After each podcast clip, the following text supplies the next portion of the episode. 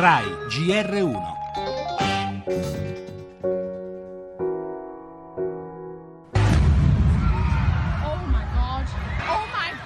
Abbiamo sentito l'esplosione, le persone hanno cominciato ad andare nel panico. Era notte e non me ne sono reso conto. Quando mh, c'è effettivamente che ho abbassato lo sguardo, visto che la strada era piena di orme di sangue. Non sono ancora uscita di casa onestamente perché ho un po' di paura, un po' di ansia.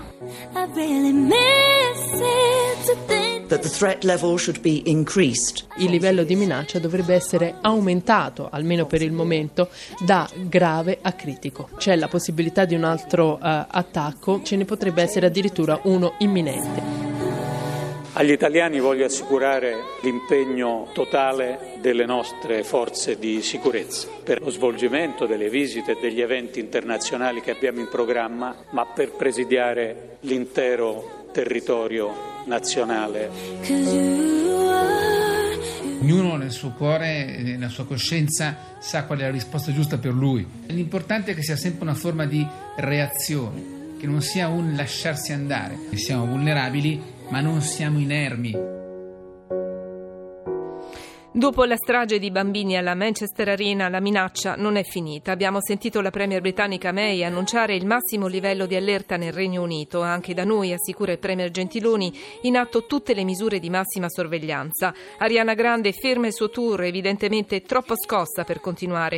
I Simple Minds hanno scelto invece di suonare comunque proprio a Manchester. Posizioni che riflettono i sentimenti di tutti, tra dolore e paura, consapevolezza della propria vulnerabilità. Bisogna cercare una reazione l'invito di Vittorio Emanuele Parsi, docente di relazioni internazionali, e rivendicare il nostro diritto alla vita, unico modo per resistere alla guerra globale del terrore.